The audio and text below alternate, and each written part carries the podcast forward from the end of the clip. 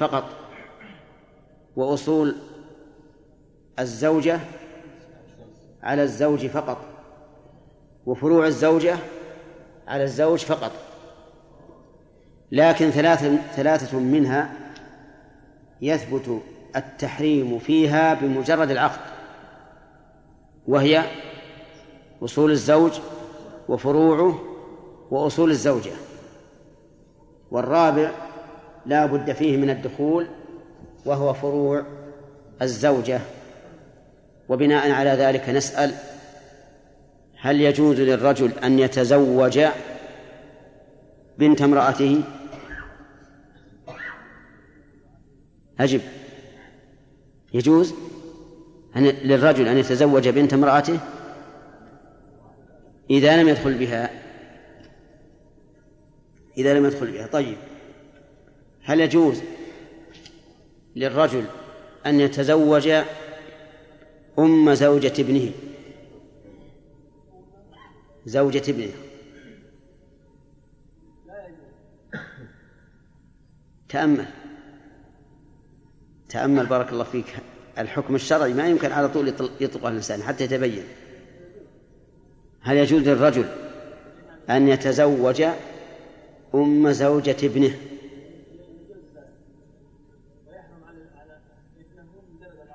إيه. توافقون على هذا؟ نعم لأننا ذكرنا لكم ونكرر أصول الزوج وفروعه حرام على من؟ على الزوجة فقط دون أقاربها أصول الزوجة وفروعها حرام على الزوج فقط دون أقاربها ولهذا يجوز أن يتزوج رجل امرأة وابنه ابنتها أو يتزوج امرأة وابنه أمها صح؟ آه آدم إيش؟ ما تصورت المسألة؟ طيب أنتم هل منكم أحد تصورها؟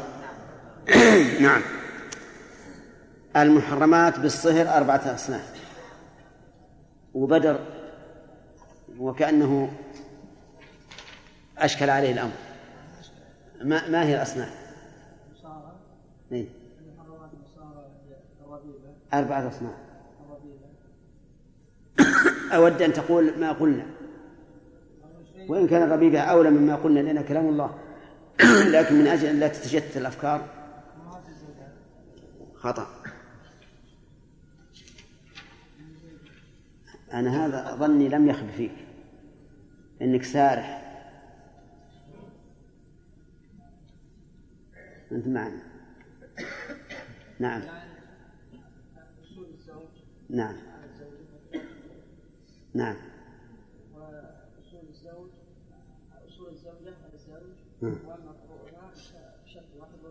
وفروعها أيضا لكن بشرط. طيب. ها ماذا تقول الآن؟ إيه اللي قال لأن هذا هو اللي قلنا هو التعبير التعبيرات معناها واحد معدها واحد لكن نود أن نمشي على تعبير واحد من أجل أن لا يتشتت الفكر لأن هذه مسائل تصورها يحتاج إلى تفكير ها وصول الزوج وفروعه على من؟ على الزوجة؟ على الزوجة؟ وصول الزوج وفروع الزوج على الزوج. على من؟ على الزوج. زين. هذه محرمات بالصهر وصول, وصول الإنسان وفروعه محرمات بالصهر ولا بالقرابة؟ وصول الزوج على الزوجة وصول الزوج على الزوجة طيب. وفروع الزوج على الزوجة نعم. وصول الزوجة وصول الزوجة نعم. نعم. نعم. على الزوج. تمام. ما هو الذي يشترط فيه الدخول من هذه الأصناف الأربعة؟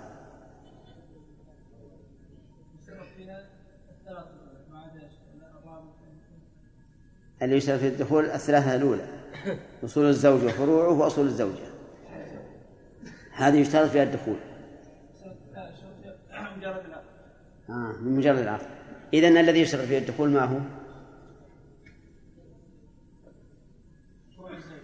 فروع الزوجة صحيح يا جماعة؟ طيب. المهم أن التحريم يتعلق بالزوجة نفسها وبالزوج نفسه في باب المصاهرة. لا يتعدى إلى أقاربهم. انتبهوا لهذا. طيب إذا لم تجد المرأة محرما فإنه لا يجب عليه الحج لأنها لا تستطيع إليه سبيلا. لا تستطيع إليه سبيلا شرعا أو قدر أو حسا. شرعا. يعني تستطيع أن تسافر بلا محرم لكنها ممنوعة من ذلك شرعا. وقد ذكرنا في لكم فيما سبق أن العلماء مختلفون هل وجود المحرم من شروط الوجوب أو من شروط الأداء. وقلنا إن الظاهر أنه من شروط الوجوب. نعم.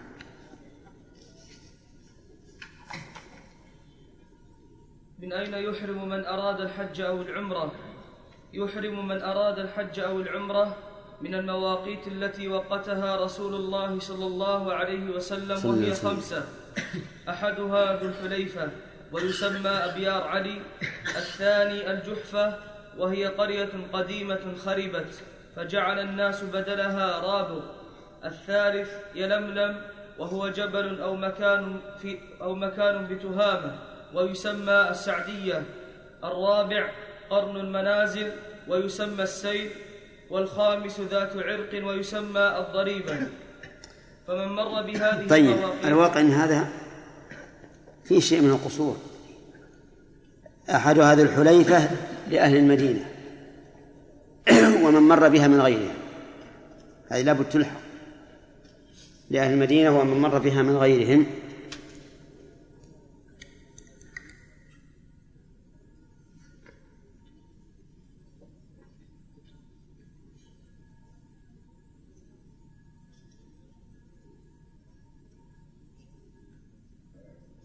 طيب والثاني الجحفة لأهل الشام.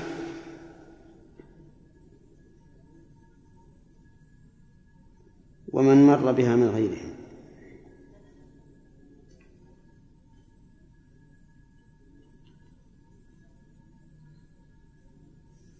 الثالث لملم وهو جبل أو مكان بتهامة ويسمى السعدية لأهل اليمن.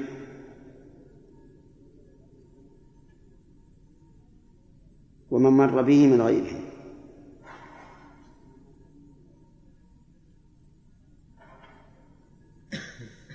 الرابع قرن المنازل ويسمى السيل لأهل نجد.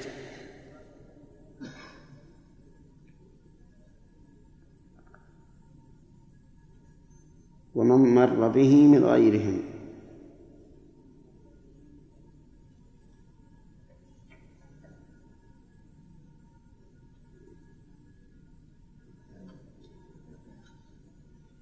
الخامس ذات عرق ويسمى الضريبة لأهل العراق.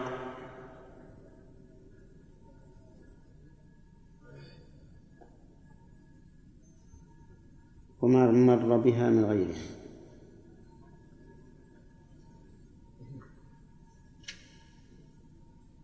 طيب.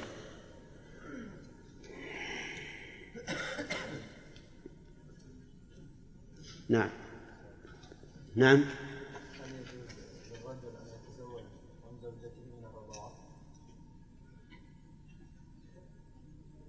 فيها خلاف. أما ما دامت الزوجة معه فلا يجوز لأنه جمع بين آه، الأم وبنتها. وأما إذا فارقها فجمهور العلماء على أنه لا يجوز واختار الشيخ الإسلام ابن تيمية أنه يجوز. هو الراجح. الراجح رأي شيخ الإسلام. نعم. ها؟ كمل امشي ومن مر بهذه المواقيت وهو يريد الحج أو العمرة وجب عليه أن يحرم. ومن حاذاها من طريق الجو أو البحر وجب عليه أن يحرم عند محاذاتها. ولا يجوز له تأخير الإحرام حتى يهبط في المطار أو يرسى أو, أو يرسى في الميناء. يرسي أو يرسى في الميناء. يرسي بالكسر. أو يرسي في الميناء في الميناء. أو يرسي في الميناء لأن هذا من تعدي حدود الله. ومن يتعد حدود الله فأولئك هم الظالمون. ومن كان دون هذه المواقيت من مكة أحرم من موضعه حتى من في مكة يحرمون من مكة إلا للعمرة فيحرمون من خارج الحرم أي من وراء الأميال من الحل. لقول النبي صلى الله عليه وسلم لعبد الرحمن بن أبي بكر اخرج بأختك يعني عائشة من الحرم فلتهل بعمرة. ومن مر بهذه طيب. المواقيت؟ آه الدليل على أن من مر بهذه المواقيت يحرم منها وهو يريد الحج والعمرة حديث ابن عباس وحديث ابن عمر عن النبي صلى الله عليه وسلم. ففي حديث ابن عمر يقول يهل أهل المدينة منذ الحليفة إلى آخره. يهل وهذه خبر بمعنى الأمر يعني ليهل. وأما الدليل على أن من حاذاها وجب عليه إحرام فما ثبت في صحيح البخاري عن عمر رضي الله عنه أن أهل العراق أتوا إليه وقالوا يا أمير المؤمنين إن النبي صلى الله عليه وسلم وقت لأهل نجد قرنا وإنها جور عن طريقنا. يعني مائلة بعيدة عنا فقال انظروا إلى حذوها من طريقكم. انظروا إلى حذوها أي ما يحاذيها ويوازنها من طريقكم. وإذا كان أمير المؤمنين وقت حذو الميقات جعل حذو الميقات ميقاتا في الأرض فكذلك نجعل حذو الميقات ميقاتا من الجو. نعم. وقد ذكر الشيخ حسام رحمه الله في كتابه أظنها الاستغاثة وهو يتكلم على السحرة الذين تحملهم الشياطين إلى مكة. قال إن هؤلاء لا يحرمون إلا إلا من مكة مع أنهم يحاذون الميقات. والشياطين تحملهم في الجو. فهذا يدل على أن الذي يكون في الطائرة لا بد أن يحرم في الجو إذا حذى الميقات. طيب من كان دون هذه المواقيت أحرم من موضعه. دليل ذلك قوله صلى الله عليه وسلم في حديث ابن عباس رضي الله عنهما ومن كان دون ذلك فمن حيث أنشأ. حتى أهل مكة من مكة. وظاهر الحديث حتى أهل مكة من مكة أنهم يحرمون من مكة في الحج وفي العمرة. لكن هذا الظاهر يخالفه حديث عائشة رضي الله عنها أن النبي صلى الله عليه وسلم أمر أخاه عبد الرحمن أن يخرج بها إلى الحل. فقال له اخرج بأختك من الحرم فلتهل بعمرة. فقوله اخرج بها من الحرم يدل على أن الحرم ليس ميقاتا للعمرة وهو كذلك. أما الحج فنعم يحرم أهل مكة من مكة ويحرم المتمتعون الذين أحلوا من عمرتهم يحرمون كذلك من مكة. نعم. ومن مر بهذه المواقيت نعم. شيخ طيب ذكرنا لا يجوز تعدي الميقات طيب تعدى إذا تعداه فإن رجع قبل أن يحرم فلا شيء عليه. وإن أحرم من من من دونه فعليه عند العلماء فدية دم يذبحه في مكة ويوزع ويوزعها الفقراء لأنه ترك واجبا.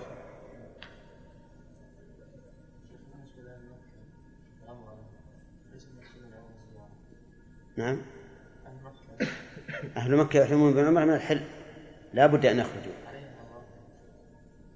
فيها خلاف مسألة العمرة على هل هي واجبة على أهل مكة وغيرهم أو على غير أهل مكة أو ليست واجبة مطلقة. فيها ثلاثة أقوال للعلماء. نعم.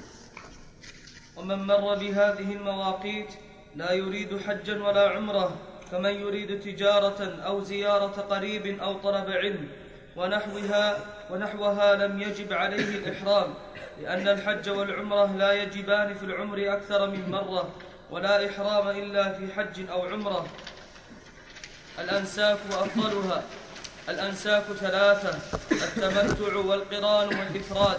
فالتمتع أن يحرم بالعمرة في أشهر الحج أي, أي بعد ودليل انقسامها إلى هذه الأقسام حديث عائشة رضي الله عنها. قالت خرجنا مع النبي صلى الله عليه وسلم عام حجة الوداع. فمنا من أهل بعمرة ومنا من أهل بحج ومنا من أهل بحج وعمرة. وهذا التقسيم. فالأنساك إذن ثلاثة التمتع والقران والإفراد. نعم.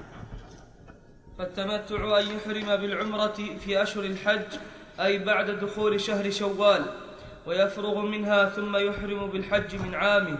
والقران أن يقرن بين الحج والعمرة فيحرم بهما جميعا أو يحرم بالعمرة وحدها أو يحرم بالعمرة وحدها ثم يدخل الحج ثم يدخل الحج عليها. والإفراد أن يحرم بالحج وحده. وجمهور العلماء على عرفت ما ها؟ التمتع أن يحرم بالعمرة في أشهر الحج. وأشهر الحج ثلاثة. شوال والثاني ذو القعدة والثالث ذو الحجة. هذه أشهر الحج. أن يحرم بالعمرة في أشهر الحج أي بعد دخول شهر شوال. ثم يحل منها. فإذا جاء وقت الحج أحرم بالحج. وسمي تمتعا لأن الإنسان يتمتع فيه بين العمرة والحج بالترفه بترك محظورات الإحرام. فأنتم تعلمون كما سيأتي إن شاء الله تعالى نعم أن محظورات الإحرام محرمة على المحرم. فإذا حل بالعمرة حلت هذه المحظورات ولهذا سمي تمتعا لأن الإنسان يتمتع بين العمرة والحج بما أحل الله له من محظورات الإحرام. طيب. لو أحرم بالعمرة في آخر يوم من رمضان وأداها في يوم العيد بعد شوال وبقي إلى الحج وأحرم بالحج هل يكون متمتعا أو مفردا؟ يكون مفردا لأنه لا بد أن يحرم بالعمرة بعد شوال بعد دخول شوال. طيب لو أنه أحرم بالعمرة بعد دخول شوال ثم أدخل الحج عليها قبل الشروع في طوافها. فهذا قارن. فهذا قارن. خرج عن كونه متمتعا. ولهذا قال والقران أن يقرن بين الحج والعمرة فيحرم بهما جميعا. بحيث يقول لبيك عمرة وحجا. أو يحرم بالعمرة وحدها ثم يدخل الحج عليه. أما الصفة الأولى أن يحرم بها بهما جميعا فهذا فهذا فعل النبي صلى الله عليه وسلم. فإنه قرن بين العمرة والحج. قال الإمام أحمد رحمه الله لا أشك أن النبي صلى الله عليه وسلم كان قارنا. ولهذا لم يحل من إحرامه إلا في يوم العيد. وأما الثانية الصورة الثانية للإفراد للقرآن أن يحرم بالعمرة ثم يدخل الحج عليها.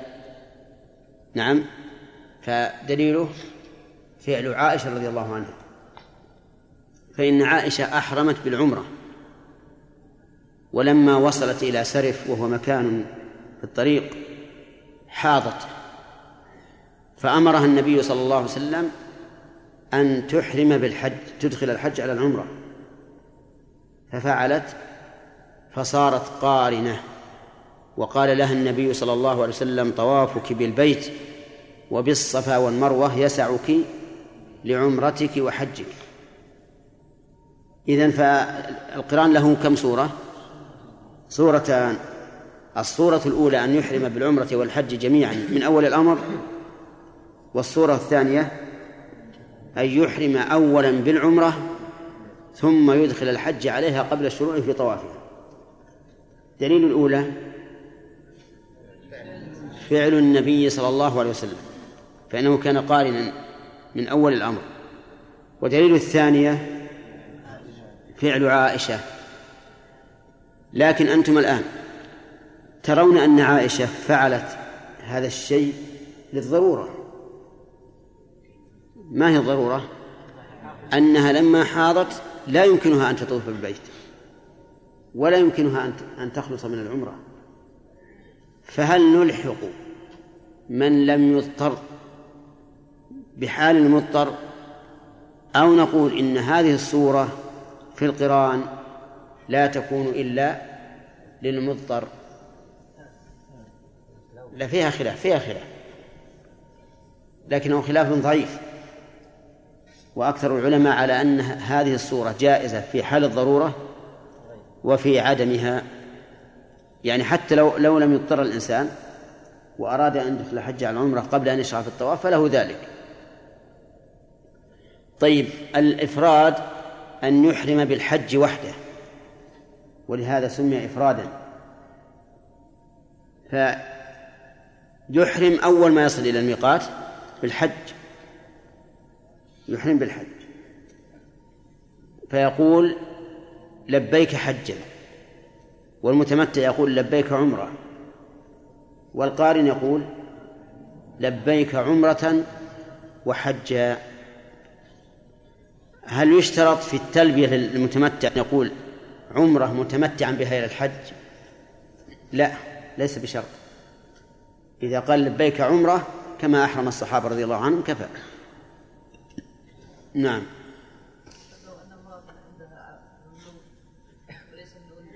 إيش؟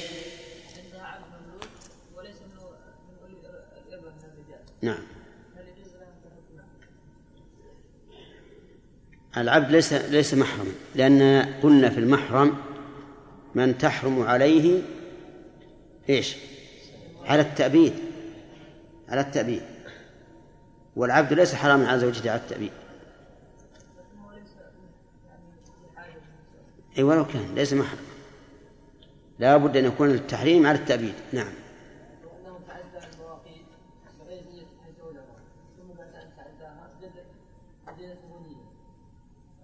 فمن حيث أنشأ يعني من حيث نوى. فهم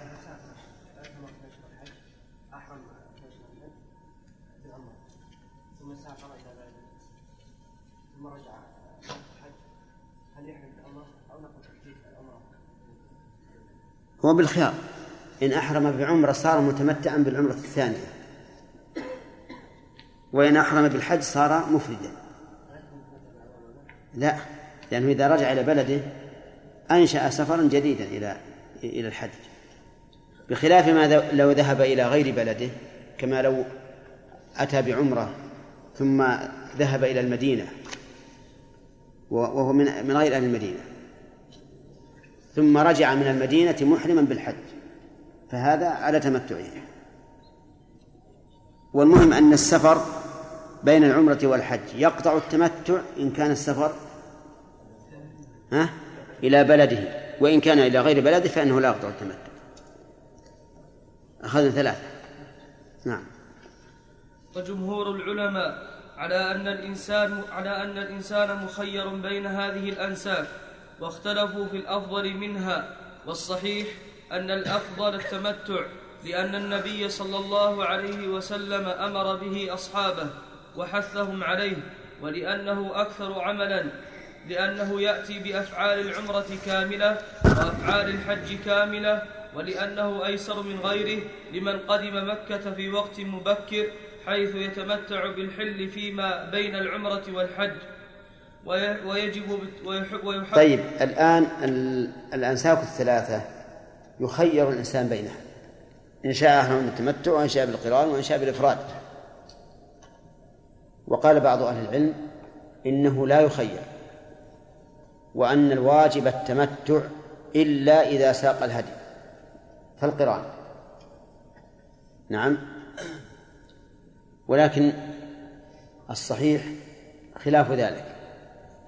وأنه يجوز أن يتمتع وأنه يجوز أن أن يقرن وإن لم يسق الهدي ولكن التمتع أفضل. إلا لمن ساق الهدي فالقران أفضل لأنه إذا ساق الهدي امتنع الحل امتنع الحل وإذا امتنع الحل يبقى عندنا القرآن والإفراد. والقرآن أفضل. لأنه فعل النبي صلى الله عليه وسلم ولأن الإنسان يحصل به نسكين ولأن الإنسان يهدي فيه. والهدي عبادة وتقرب إلى الله عز وجل. الخلاصة الآن. الإنسان مخير بين ها؟ هذه الأنساك الثلاثة على على رأي الجمهور. والتمتع أفضل إلا لمن ساق الهدي فالقران أفضل. لكن إيش معنى ساق الهدي؟ يعني أتى به معه إلى مكة. أتى به معه إلى مكة وكان النبي عليه الصلاة والسلام يسوق الهدي. وكان النبي صلى الله عليه وسلم قد ساق الهدي في حجة الوداع. ساق إبلا كثيرة والحكمة من سوق الهدي أن الإنسان يأتي به. الحكمة إظهار الشعائر. قال الله تعالى والبدن جعلناها لكم من شعائر الله لكم فيها خير. إظهار الشعائر لأن الناس إذا رأوا هذه البدن أو هذه الغنم أو هذه البقر تساق إلى البيت فإن هذا من تعظيم البيت لا شك فيه. الخلاصة الآن التمتع أفضل الأنساك. إلا إلا إذا ساق الهدي فالقرآن أفضل من التمتع. لماذا؟ لأن لأنه لا يمكن أن يحل والتمتع حل وهنا لا يمكن أن يحل. لأن من ساق الهدي وجب عليه البقاء على إحرامه حتى يبلغ الهدي محله. طيب. نمشي. التمتع أفضل. ذكرنا لذلك ثلاثة أوجه أولا أن النبي صلى الله عليه وسلم أمر به أصحابه وحثهم عليه. فإنه عليه الصلاة والسلام لما انتهى من السعي قال من لم يسق الهدي فليجعلها عمرة. فراجعوا النبي عليه الصلاة والسلام. قال كيف نجعلها عمرة؟ وقد سمينا الحج. وش معنى سمينا الحج؟ يعني لبينا به. قال افعلوا ما آمركم به. قالوا يا رسول الله نخرج إلى منى. وذكر أحدنا يقطر منيا يعني من الجماع لأن المتمتع جامع حتى يحرم بالحج. فقال افعلوا ما أمركم به. افعلوا ما أمركم به.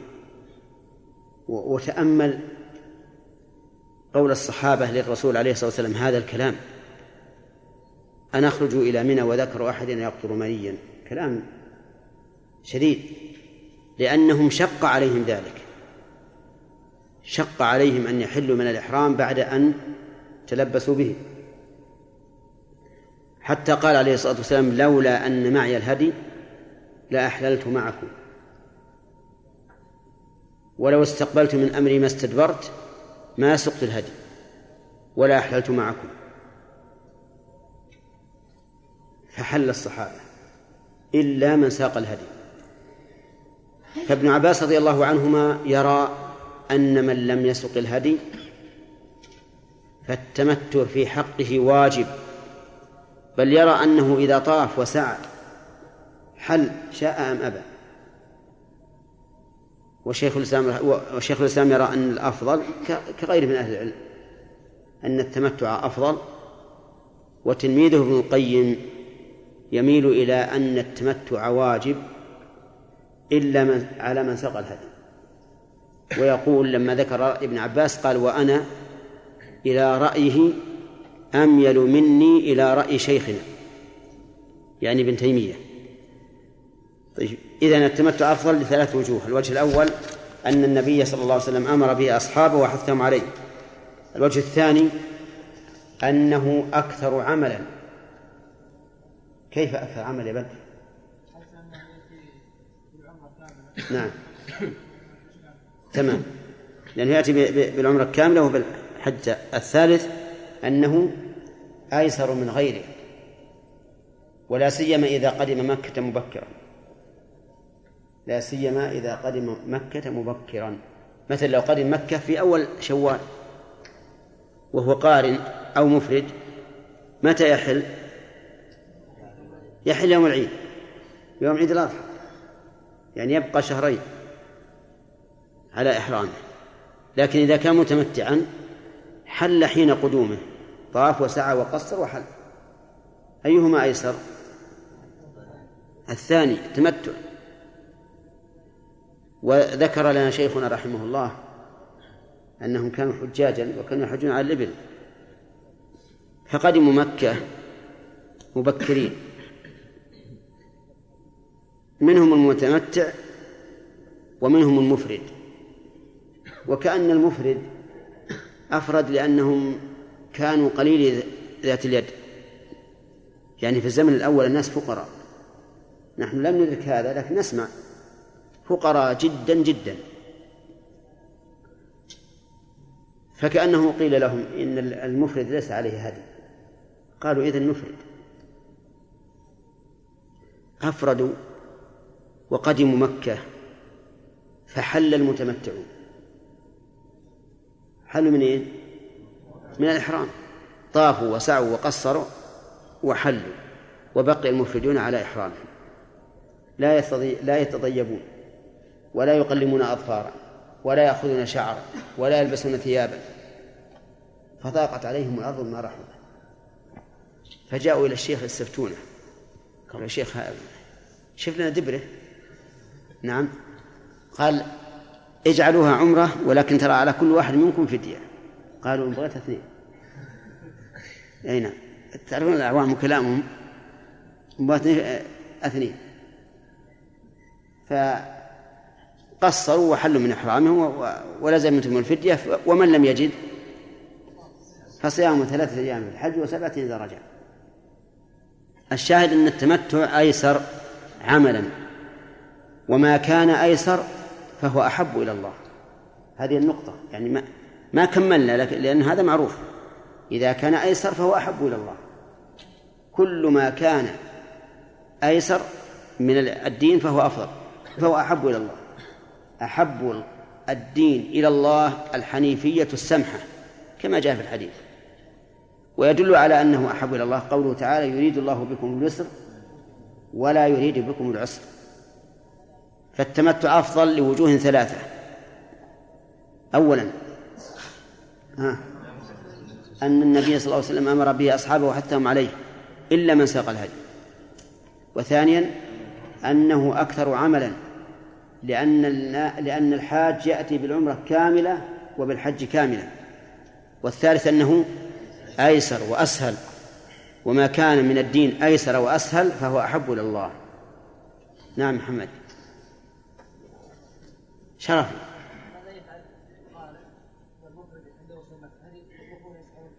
اي نعم. المفرد والقارن يطوف ويسعى كما فعل الرسول عليه الصلاة والسلام لكن يبقى على احرامه ما ما يحل. لا عن طواف الحج لا يكفي لأن هذا يسمى طواف القدوم سنة. السعي يكفيه فإن الرسول صلى الله عليه وسلم لم يسعى مرة أخرى بعد أن سعى في أول الأمر لكن طاف.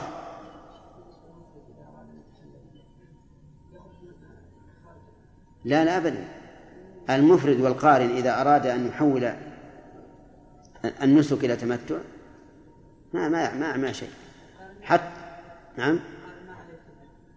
القارن عليه فدية عليه فدية.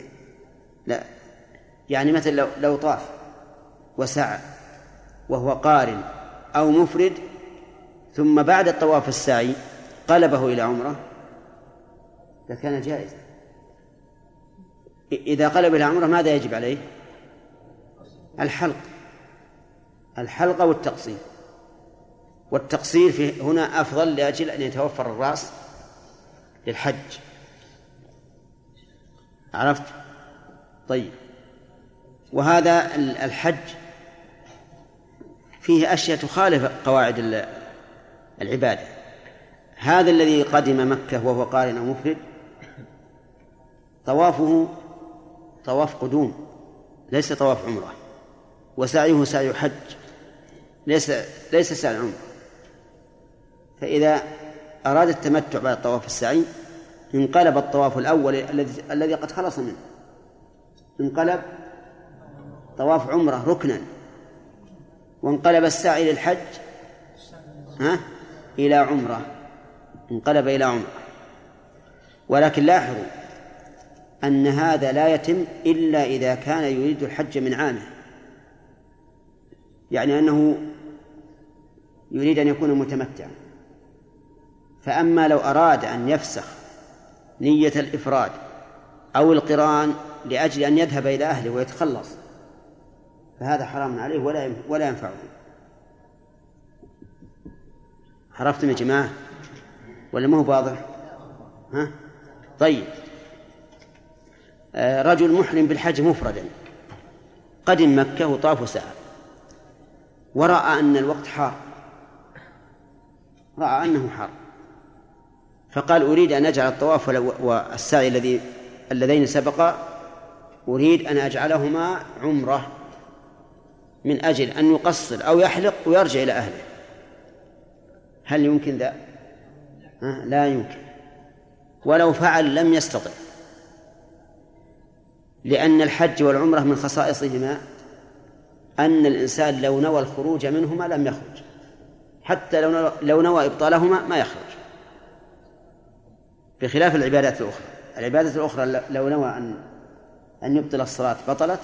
لو نوى الإفطار في الصيام أفطر. لكن في الحج والعمرة لو قال أشهدكم أني فسخت حجي أو فسخت عمرتي قلنا ما يمكن. لازم تكمل. وهذه من خصائص الحج والعمرة. المهم هذا الرجل قدم مكة وطاف وسعى على أنه إيه؟ مفرد. ثم لما رأى الزحام والحر قال أقصر وأجعل ما سبق عمرة وأنصرف إلى أهلي. نقول له يمكن ولا ما يمكن؟ لا يمكن. طيب لو قال أريد أن أن أقصر لأكون متمتعا وأحرم بالحج إذا جاء وقته. يجوز؟ نعم يجوز. والفرق أنه إذا فسخ نية الحج إلى العمرة ليصير متمتعا فقد انتقل من مفضول ها إلى أفضل إلى أفضل منه. والانتقال من مفضول إلى أفضل في العبادات جائز. ألم يبلغكم أن رجلا جاء إلى النبي صلى الله عليه وسلم وقال إني نذرت إن فتح الله عليك مكة أن أصلي في بيت المقدس. نذر.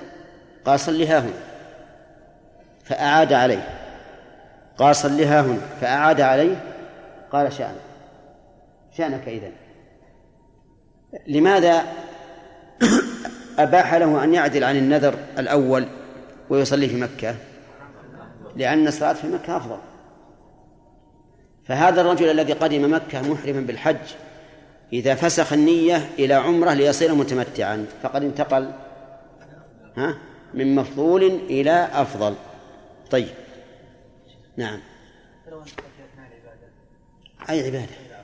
ها؟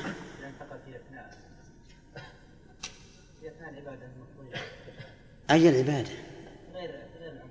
في غير الحج؟ هذا ينظر فيه فيه, فيه تفصيل. إذا شرع في العبادة الواجبة ما يمكن يتحول عنها الواجبة لا بد أن يكملها. نعم.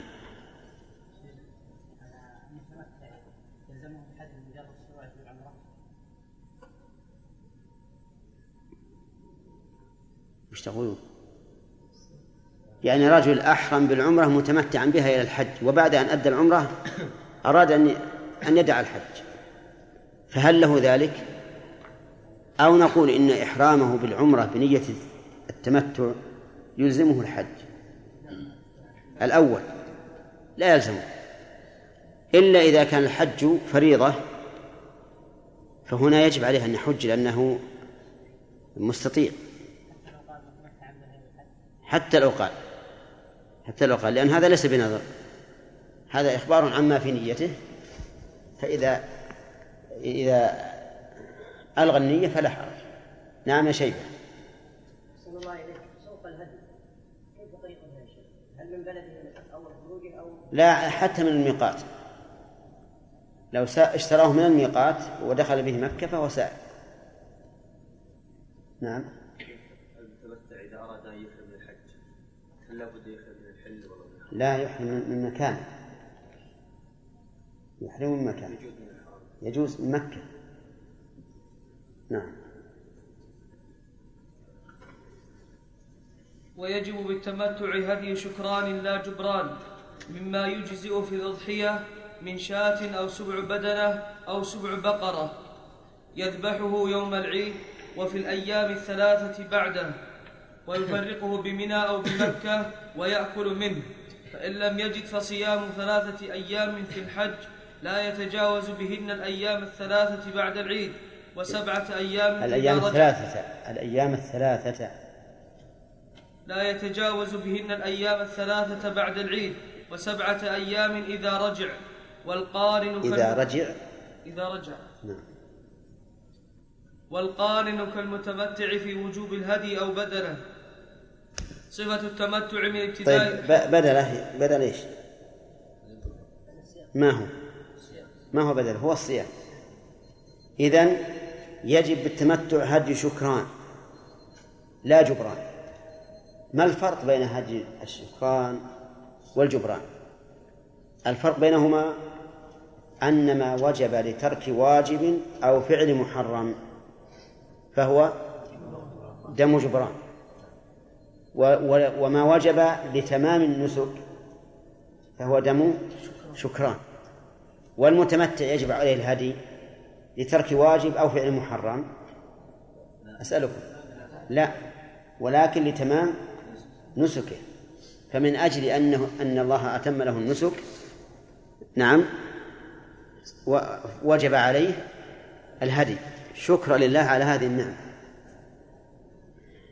ويحتمل أن يكون دم شكران على ما أباح له من التمتع.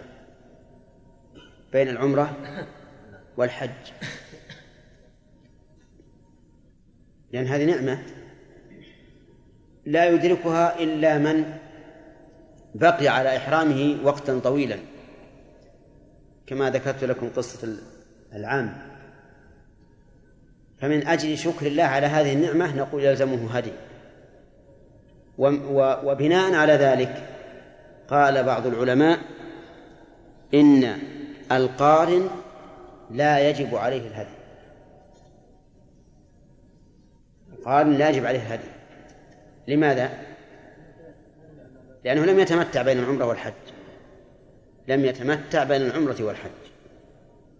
ولكن أكثر أهل العلم يقولون يجب على القارن هدي كما يجب ها كما يجب على المتمتع.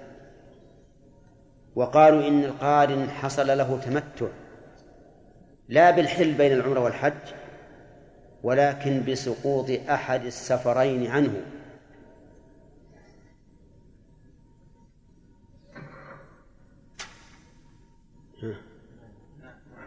ما هما؟ لأنه لولا القران للزمه أن يأتي بالعمرة بسفر سفر آخر. وهذا يدل هذا التعليل يدل على أن العمرة التي تكون بعد الحج ليست من من العمر المشروعة. ومع الأسف الآن أن عامة المسلمين إذا فرغ من الحج ذهب إلى التنعيم ليحرم بعمرة. هذا خطأ خلاف هدي السلف طيب الخلاصة الآن ونقف على هذا لأن الساعة آلهة أن الأنساك ثلاثة تمتع والقران والإفراد. وأفضلها التمتع إلا لمن ساق الهدي فالقران أفضل. وإنما كان التمتع أفضل لوجوه ثلاثة أولا أمر النبي صلى الله عليه وسلم به وثانيا أكثر عملا وثالثا أيسر وأسهل. طيب هذه الأنساك يجب فيها الهدي على اثنين أو في اثنين منها وهما التمتع والقران وأما الإفراد فلا يجب فلا, فلا يجب الهدي. طيب نحن نسميه هديا أو نسميه فدية؟ نسميه هديا. لأن الله قال فما استيسر من الهدي. ولأن الفدية لا تجب إلا في ترك واجب أو فعل محظور. ولهذا قال الله تعالى ومن فمن كان منكم مريضا أو به أذى من رأسه ففدية من صيام أو صدقة أو نسك. والله تعالى سمى الدماء فدية وجزاء وهدي. أما الفدية ففي حلق الرأس وأما الجزاء ففي قتل الصيد. ومن قتله منكم متعمدا فجزاء مثل ما قتل. وأما الهدي ففي التمتع. ففي التمتع. والفرق ظاهر لأن حلق الرأس انتهاك لمحظور ففدى الإنسان نفسه من ذلك أي من إثم انتهاك المحظور. وأما القتل وأما الصيد فلأن هذا من باب الضمان والمكافأة. فسماه الله جزاء ولهذا أوجب المثل لأنه مكافأة. جزاء مثل ما قتل من نعم. وأما الهدي فلأنه شكر لله على هذه النعمة نعمة التمتع فسماه الله تعالى هديا. والعامة العامة يسمون الهدي ها؟ يسمونه فدية. وهذا غير صحيح تسمية غير صحيحة. بل نسميه إيش؟ هديا. والفقهاء رحمهم الله يقول عليه دم. عليه دم. لأنه لا بد من ذبحه ولهذا لو أهديت الشاة على الفقير وأخذها ولم يذبحها بل جعل ينميها لم تجزئ. لا بد من ذبحها إما أن تباشره أنت أو تعطيها الفقير الذي تثق به وتقول اذبح.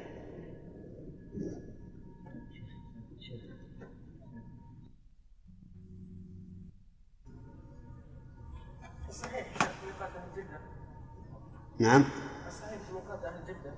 في جدة. أي نعم.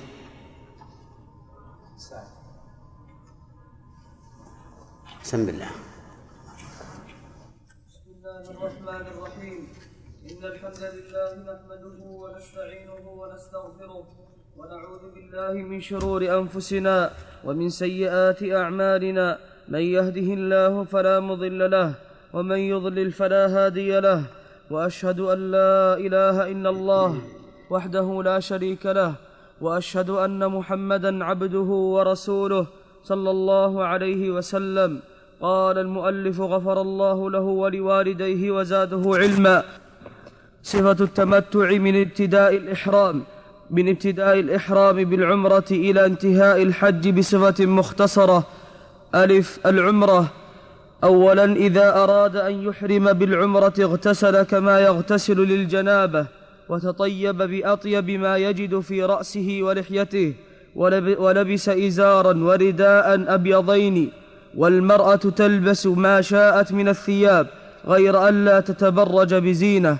ثانيا ثم يصلي الفريضة إن كان وقت فريضة ليحرم بعدها فإن لم يكن وق فإن لم يكن وقت فريضة صلى ركعتين بنية سنة الوضوء لا بنية سنة الإحرام لأنه لم يثبت عن النبي صلى الله عليه وآله وسلم أن للإحرام سنة. بسم الله الرحمن الرحيم. صفة التمتع من ابتداء الإحرام بالعمرة إلى انتهاء الحج.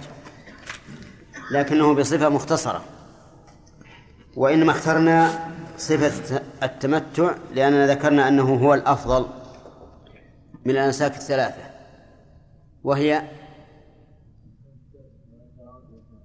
التمتع والقران والإفراد. أيها أفضل؟ إلا إلا لمن ساق الهدي فالقرآن فالقرآن له أفضل. نعم. لماذا كان التمتع أفضل؟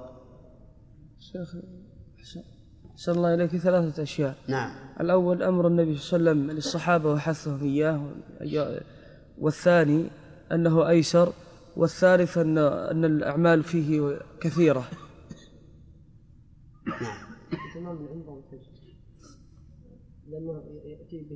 العمل فيها أكثر لأنه يأتي بالعمرة كاملة وبالحج كاملا نعم. ما هو الواجب على من تمتع؟ لا لا. من جهة ما ينفرد به المتمتع. هدي. آه. فإن لم يجد.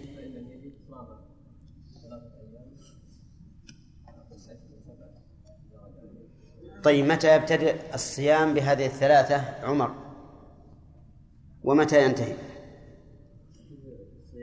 نعم.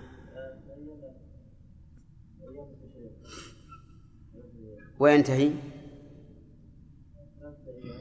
إيه متى يبتدئ ومتى ينتهي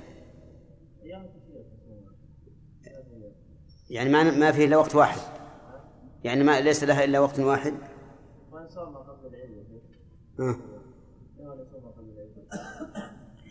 لكن يصوم قبل من متى؟ من متى؟ نعم الأخ. عندما يحل من عمرته ويتمتع يبدأ بالصيام يعني متى شاء. أي نعم. ولا يصومها بعد أيام التشريق. تمام. بل بل قال العلماء من من إحرامه بالعمرة وإن لم ينتهي منها. من إحرامه بالعمرة إلى آخر أيام التشريق. طيب. هل يجب التتابع في في صيام هذه الأيام؟ عيسى. لا يجب؟ ما الدليل؟ لأنها أطلق الثلاثة والسبعة ولو كان التتابع واجبا لقيده كما قال تعالى فصيام شهرين متتابعين طيب إذا أطلق الله الشيء فهو مطلق. ولهذا لما أراد الله التتابع في صيام الظهار صيام كفارة القتل قال شهرين متتابعين. طيب هل يجب الهدي على القارن؟ يجب. طيب كيف يجب وهو لم يتمتع.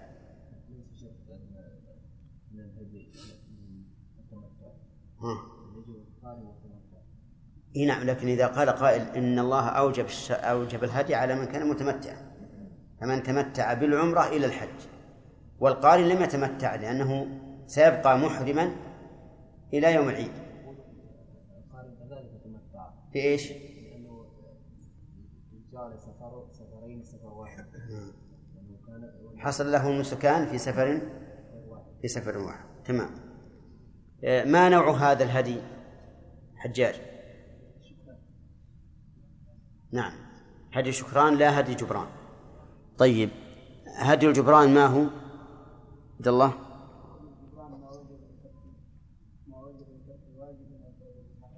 أو فلمحظور. طيب يقول المؤلف آه، ابتداء العمرة إذا أراد أن يحرم بالعمرة اغتسل كما يغتسل للجنابة لثبوت ذلك عن النبي صلى الله عليه وسلم أنه تجرد لإهلاله واغتسل وأمر أسماء بنت عميس حين ولدت بذي الحليفة وأرسلت إلى النبي صلى الله عليه وسلم ماذا تصنع؟ قال اغتسلي واستثفري بثوب وأحرمي. فيغتسل كما يغتسل للجنابة وأما التطيب وأما التنظف بتقليم الأظفار ونتف الأبط وحلق العانة فليس مشروعا عند الإحرام. إنما هو إنما هو مشروع في كل وقت. لا يتركه فوق أربعين يوما. فلو فرضنا أن الرجل قد فعل هذا قبل سفره ولم يمض عليه إلا يوم أو يومان فإنه لا حاجة إلى أن يأخذها مرة ثانية عند الميقات. لأن ذلك لم يرد عن النبي عليه الصلاة والسلام أنه تنظف يعني بمعنى أنه أزال الأظفار والشعور التي ينبغي إزالتها عند الإحرام. لكن أهل العلم رحمهم الله استحبوا ذلك لأنه في زمنهم يطول الفصل بين بين الإحرام وبين التحلل وربما يحتاج إلى إزالتها في في هذه المدة فقالوا يستحب أن يزيلها عند عند إحرامه. قال ويتطيب اغتسل وتطيب بأطيب ما يجد في رأسه ولحيته لثبوت ذلك عن النبي صلى الله عليه وسلم. ولبس إزارا ورداء أبيض أبيضين. يلبس الإزار والرداء الأبيضين. وهذا على سبيل الاستحباب. وإن لبس إزارا ورداء غير أبيضين فلا حرج. المهم أن لا يلبس قميصا أو سراويل وإنما يلبس إزارا ورداء. والمرأة تلبس ما شاءت من الثياب غير أن لا تتبرج بزينة. وهذا واضح. وأما ما اشتهر عند بعض النساء أنه لا بد أن تلبس الأخضر أو الأسود أو ما أشبه ذلك فليس كذا فليس بواجب. المهم أن تلبس ثيابا غير متبرجة بزينة. الثاني مما يشرع أن يصلي ركعتين أن يصلي الفريضة ثم يحرم يعني أن يكون إحرامه بعد صلاة هذا من السنة. رحمك الله. أن يكون إحرامه بعد الصلاة فإن كانت فريضة صلاها ثم أحرم. وإن لم يكن وقت فريضة فإنه يصلي ركعتين سنة الوضوء ثم يحرم. أو يصلي ركعتين سنة الضحى إن كان الضحى ثم يحرم. ولا ينوي بذلك صلاة إحرام لأنه لم يرد عن النبي صلى الله عليه وسلم أنه سن الإحرام صلاة لكنه أهل دبر الصلاة صح والصلاة التي أهل دبرها فريضة وليست بنافلة. هكذا قال شيخ الإسلام ابن تيمية رحمه الله وهو صحيح. لو كان هناك صلاة للإحرام لبينها النبي صلى الله عليه وسلم. نعم.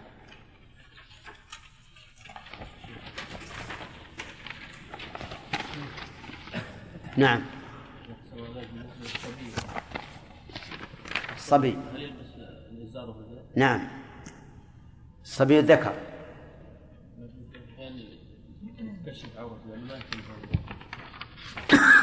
يربط. يربط الإزار ولا تنكشف. نعم. نعم. ما يلبس سروال نعم يا سليم.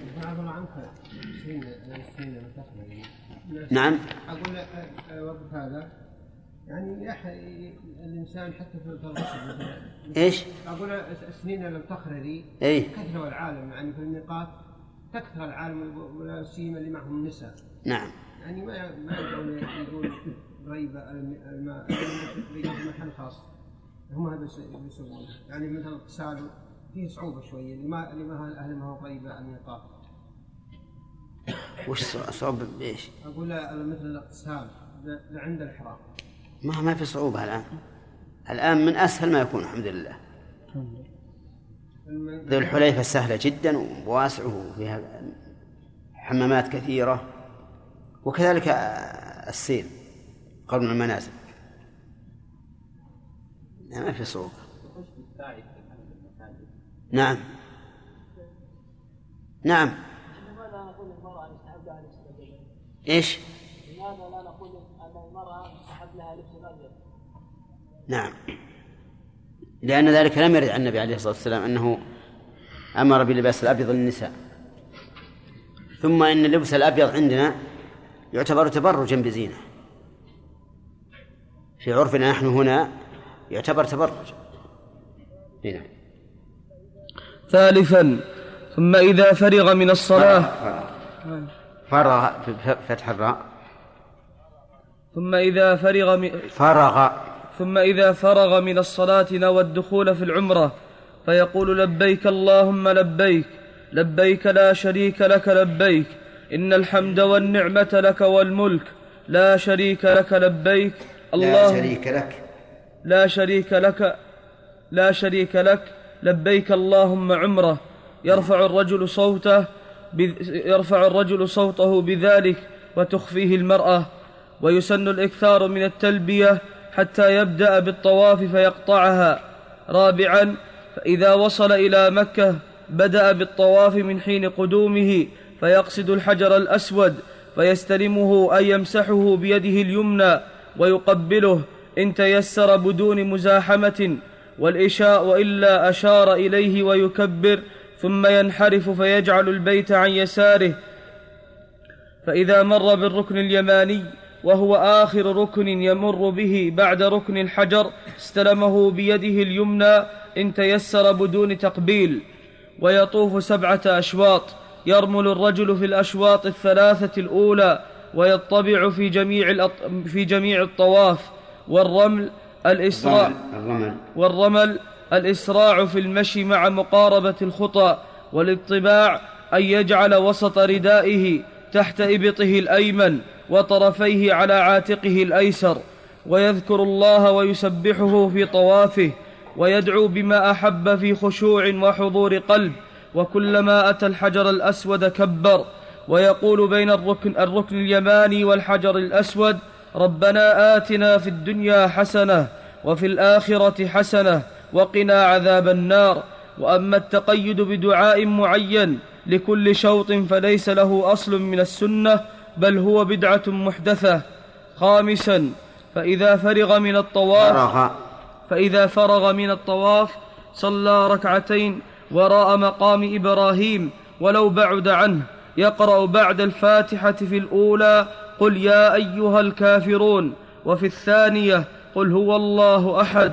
سادسا. يقول المؤلف ثالثا بعد إيش؟ بعد الاغتسال والصلاة. أو الإحرام بعد الصلاة. إذا فرغ من الصلاة نوى نوى الدخول في العمرة وهذا هو الإحرام. إذا إذا سمعنا في كلام العلماء أحرم يعني نوى الدخول في العمرة. وليس معنى قولهم أحرم أي لبس الإحرام. بل أحرم يعني دخل في النسك. فيقول لبيك اللهم لبيك لبيك لا شريك لك لبيك. لبيك بمعنى أجبتك. وصارت بصيغة التثنية والمراد بها الكثرة. ولهذا قالوا معناها إجابة بعد إجابة. وليس المراد أنني أجبتك مرتين فقط ولكن كرر ذكر في التثنية إشارة إلى التكرار ولهذا يعربها النحويون على أنها ملحق بالمثنى لأن المراد بها الجمع والكثرة. لبيك إجابة لك. اللهم يعني يا الله. لبيك توكيد للأولى. لا شريك لك. نفي للشركة أو للتشريك مع الله عز وجل. وهو يعني الإخلاص لله. يعني أجبت إلى النسك. إخلاصا لك. لا أريد بذلك رياء ولا سمعة ولا مالا ولا جاها ولا غير ذلك. إنما هو مخلص لك. وكانت العرب تقول في تلبيتها لا شريك لك إلا شريكا هو لك تملكه وما ملك. وهذا من جهلهم. كيف تقول لا شريك لك إلا شريكا هو لك تملكه وما, وما ملك؟ إذا كان مملوكا لله عز وجل فكيف يكون شريكا له؟ ولكن إذا عميت القلوب عميت الأفكار. إن الحمد والنعمة لك والملك. إن بكسر الهمزة أفصح من فتحها. من أجل أن تكون الجملة تعليلية مستقلة عما سبقها أما إذا كانت الفتح أن الحمد لك أن الحمد والنعمة لك صار صارت التلبية مقيدة. أي لبيك لأن الحمد لك. ولهذا قال أهل العلم إن الهمزة مكسورة على الأفصح والأتم. إن الحمد والنعمة لك أي جميع الحمد وجميع النعم لك أنت الذي منعت بها. والملك أيضا لك. وفي هذا ثناء على الله عز وجل بنعمه وبتمام ملكه. لبيك اللهم عمرة. يعني أجبتك لعمرة. رحمك الله. وليس هذا من باب الجد بالنية وإنما هو من باب إظهار هذه الشعيرة وهي الإحرام. وما ذهب إليه بعض أهل العلم أنه يسن أن يقول اللهم إني نويت العمرة. فيسرها لي وتقبلها مني فهو من البدع. كالنطق بالنية في الصلاة والوضوء والصيام وغيرها؟ فالنية لا ينطق بها لا في الحج ولا في غيره لكن بعد أن تنوي الحج تظهر هذه الشعيرة بالتلبية لبيك اللهم لبيك وتقول لبيك اللهم عمرة لأن الآن نصف التمتع والتمتع يحمي الإنسان بالعمرة منفردا عن الحج يرفع الرجل صوته بذلك وتخفيه المرأة. كما كان الصحابة يفعلون مع النبي صلى الله عليه وسلم. أتاه جبريل فقال مر أصحابك. يعني الذين أحرموا أن يرفعوا أصواتهم بالإهلال قال جابر وكنا نصرخ بذلك صراخا يعني أنهم يرفعون أصواتهم قوة وهذا هو الأفضل لأجل أن يشهد لك كل ما سمعت من شجر ومدر وحجر وغيره وإظهارا لشعائر الله عز وجل. أما المرأة فتخفي ذلك لأنه لا ينبغي للمرأة أن تظهر صوتها للرجال وإن كان صوت المرأة ليس بعورة لأن الله قال ولا تخضعن فلا تخضعن بالقول. ولم يقل فلا تقلن وإذا نهي عن الخلو بالقول دل على جواز ما ليس بالخلو ويسمى الإكثار من التلبية حتى يبدأ بالطواف فيقطع. يعني يبتدئ التلبية من حين الإحرام إلى أن يشرع في الطواف. ثم يقطع. ويسن أن يكثر منه لأنها دعاء وثناء على الله عز وجل وذكر. رابعا فإذا وصل إلى مكة بدأ بالطواف من حين قدومه يعني قبل كل شيء حتى أن الرسول صلى الله عليه وسلم لا ينيق راحلته إذا قدم مكة إلا عند المسجد ثم يدخل فيطوف هذا أفضل ما يكون قبل أن يحط رحله فإن شق ذلك عليه ورأى أنه لا يأتي إلى المسجد إلا بعد أن ينزل رحله ويستريح فلا حرج.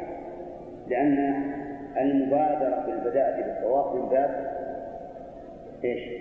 من باب المستحب وليس من باب الواجب فيقصد الحجر الأسود فيستلمه ومعنى يستلم يمسحه ويكون ذلك بيده اليمنى ويقبله إن تيسر بدون مزاحمة وإلا أشار إليه. فيكون هنا استلام وتقبيل.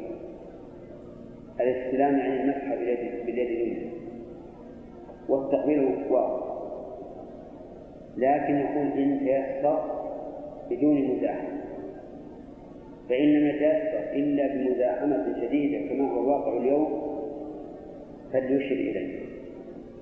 قال العلماء وإذا لم يتيسر أن يقبله مسحه بيده وقبل يده.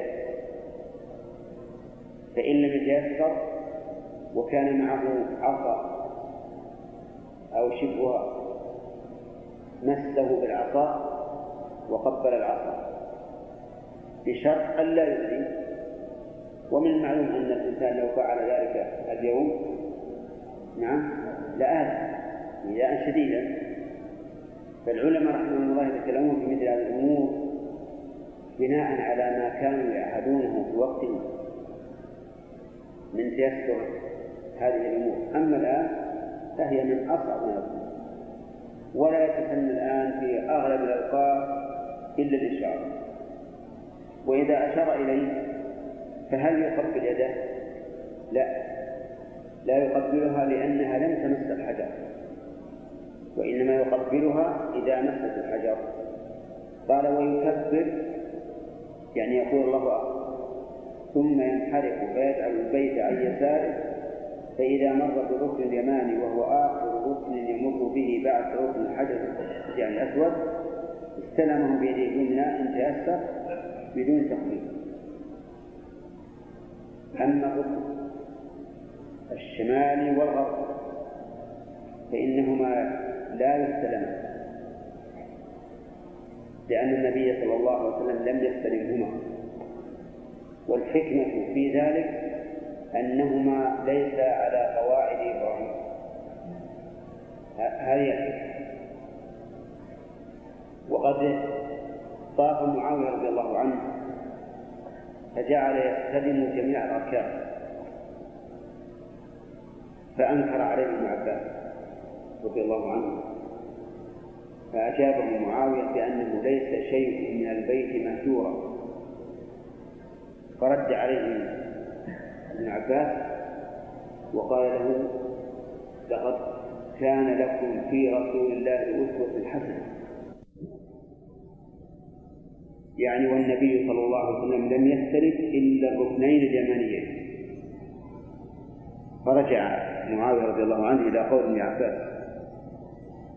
ومن هنا نعلم أن ما يصنعه جهال الحجاج اليوم من مسح جميع أركان الكعبة. بل وغير الأركان فإنه من البدع الذي ينهى عنه.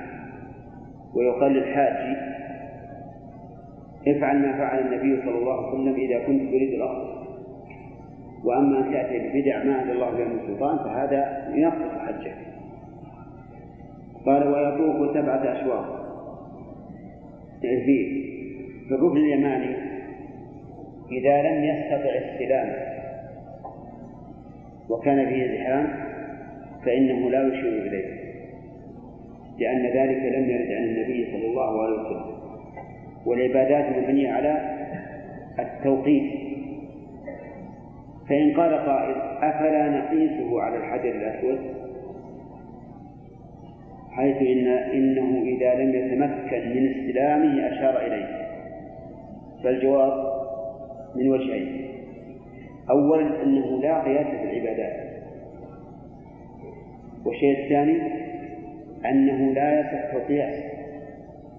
لأن استلام الحجر أوكل من استلام الركن اليماني والدليل على هذا أنه يشرع فيه التخفيف ولا يشرع في الركن اليماني أنه يشرع فيه التكبير عند المرور به ولا يشرع ذلك في الركن اليماني فلما افترقا لم يصح قياس أحدهما على الآخر. نعم. يقول ويطوف سبعة أشواط يرمي الرجل في الأشواط الثلاثة الأولى ويطبع في جميع الطواف.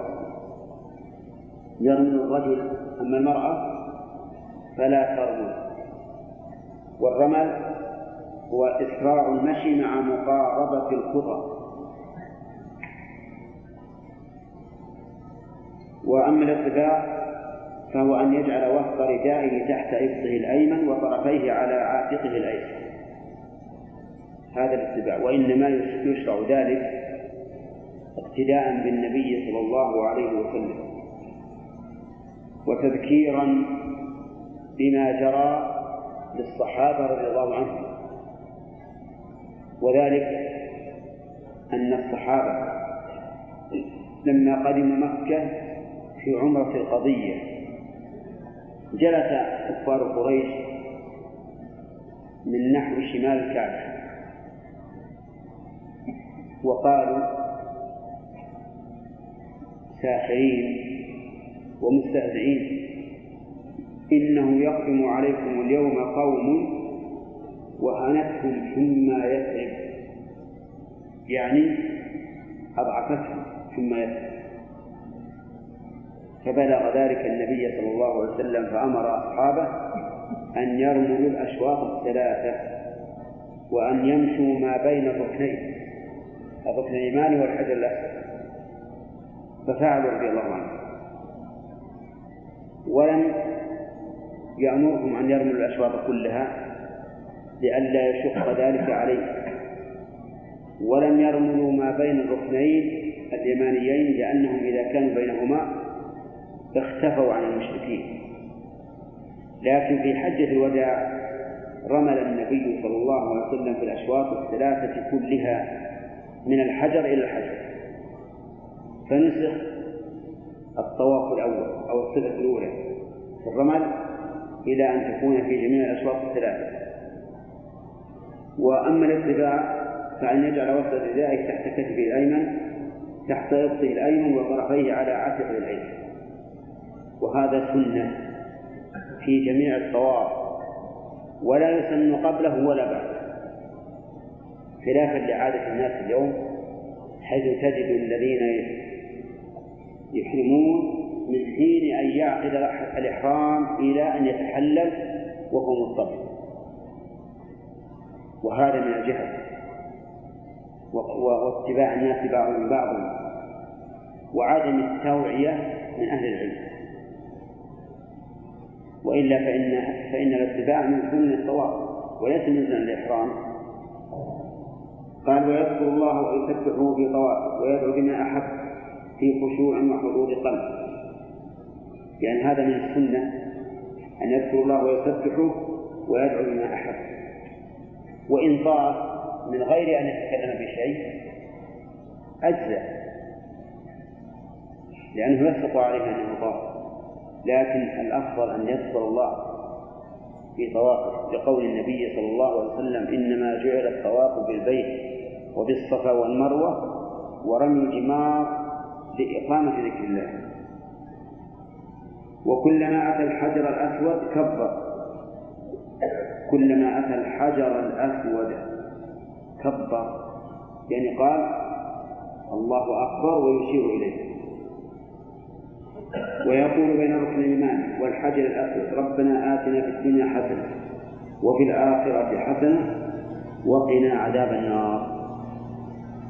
في كل مرة ربنا آتنا في الدنيا حسنة وفي الآخرة حسنة وقنا عذاب النار. فإن أك... فإن أتم هذا قبل أن يصل إلى الحجر الأسود مثل أن يكون المطاف زحاما فهل يسكت أو يكررها؟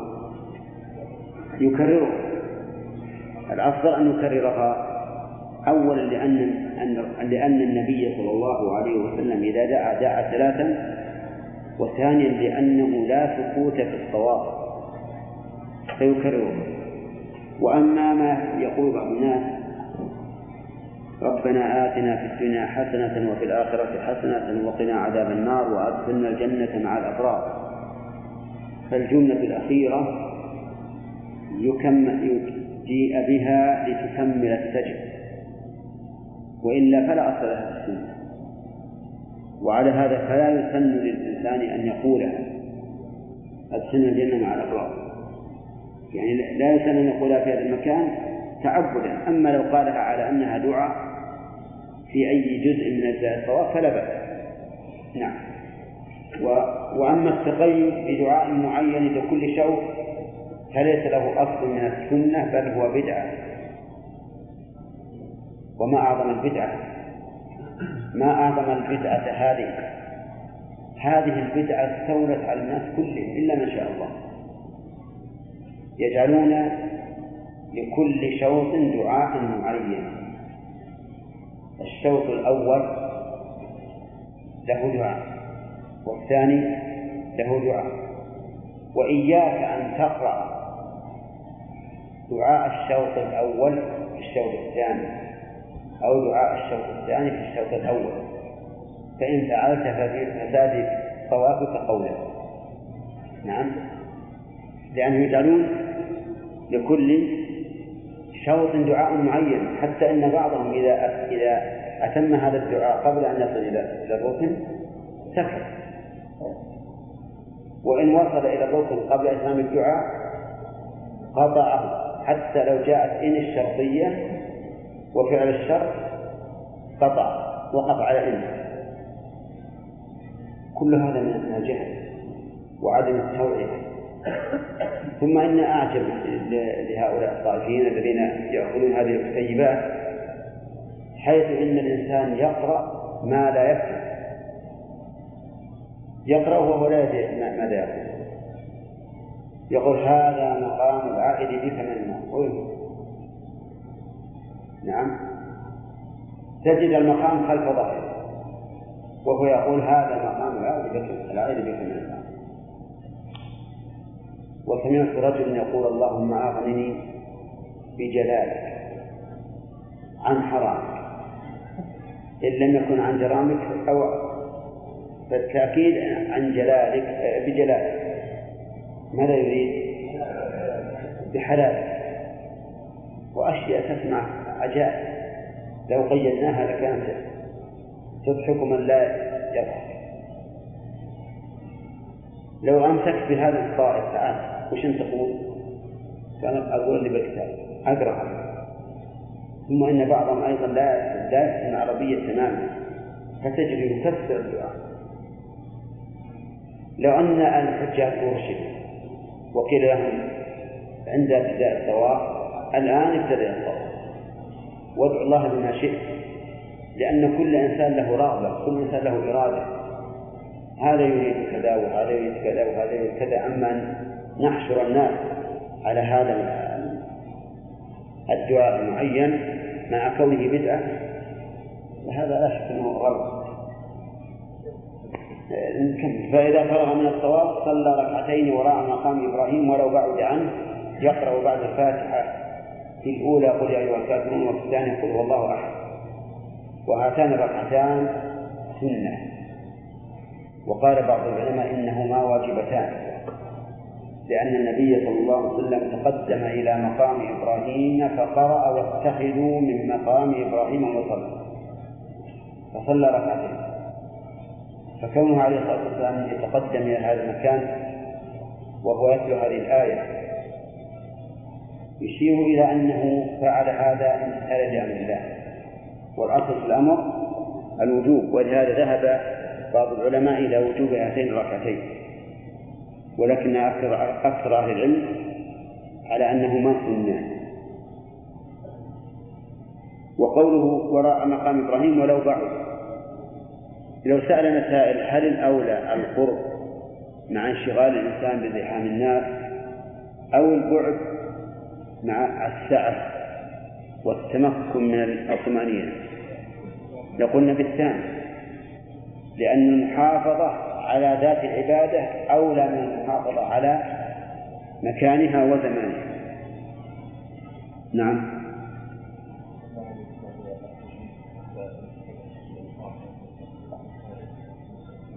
نعم. اي نعم بعض العلماء يشترط استحب أن الإنسان إذا أراد الإحرام أن يشترط ويقول اللهم إن حبسني حابس فمحلي حيث حبستني ولكن ولكن عبد الله بن عمر أنكر هذا إنكارا عظيما وقال كيف تشترط؟ والنبي صلى الله عليه وسلم لم يشترط. وقد قال الله تعالى لقد كان لكم في رسول الله أسوة حسنة. فأنكر الاشتراط. وبعض العلماء فصل. وقال من خاف أن لا يتم نسكه لمرض أو غيره فليشترط. ومن لم يخف فلا يشترط. وهذا القول هو الراجح. لأن الأدلة تجتمع فيها في هذا القول. فإن رسول الله صلى الله عليه وسلم لما لم يكن خائفا لم يشترط. ولما جاءت إليه ضباعة بنت الزبير تخبره أنها تريد الحج وهي شافية أي مريضة؟ قال حجي واشترطي. أن محلي حيث حبستني فإن لك على ربك ما استثنيت. وفائدة وفائدة الاشتراط أن الإنسان إذا حبسه حابس تحلل تحلل من حرامه ورجع بدون أن أن يهدي هديه. وأما إذا حبسه حابس وهو لم يشترط فإنه يتحلل ولكن عليه الهدي عليه الهدي. هنا.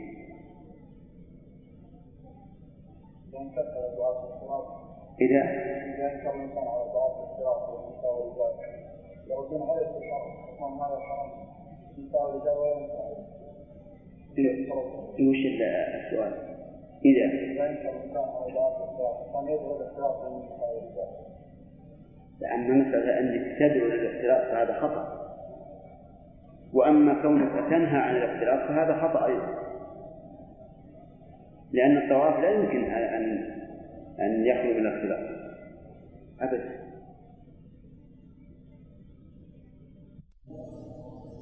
فإما أن نميز بين الرجال والنساء بالمكان وإما أن نميز بينهم بالزمان وكلاهما فساد. إن ميزنا بالمكان وقلنا النساء يكن على طرف على حاشة المطاف والرجال قريبون من الكعبة فإن الرجال إذا أرادوا أن يخرجوا ازدحموا بالنساء. وصار الشر أشد. وإن قلنا إن النساء يلين الكعبة والرجال الحاشية حصل أيضا شر. إذا أراد النساء أن يخرجن نعم زاحمنا الرجال مزاحمة شديدة. ثم إن أما إذا قلنا ينفردن بالزمان وقلنا نجعل في الصباح للنساء والمساء للرجال أو بالعكس حصل بهذا الشر أيضا.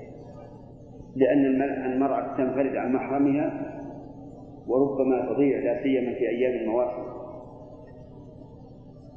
فلا يمكن عدم الاختلاط.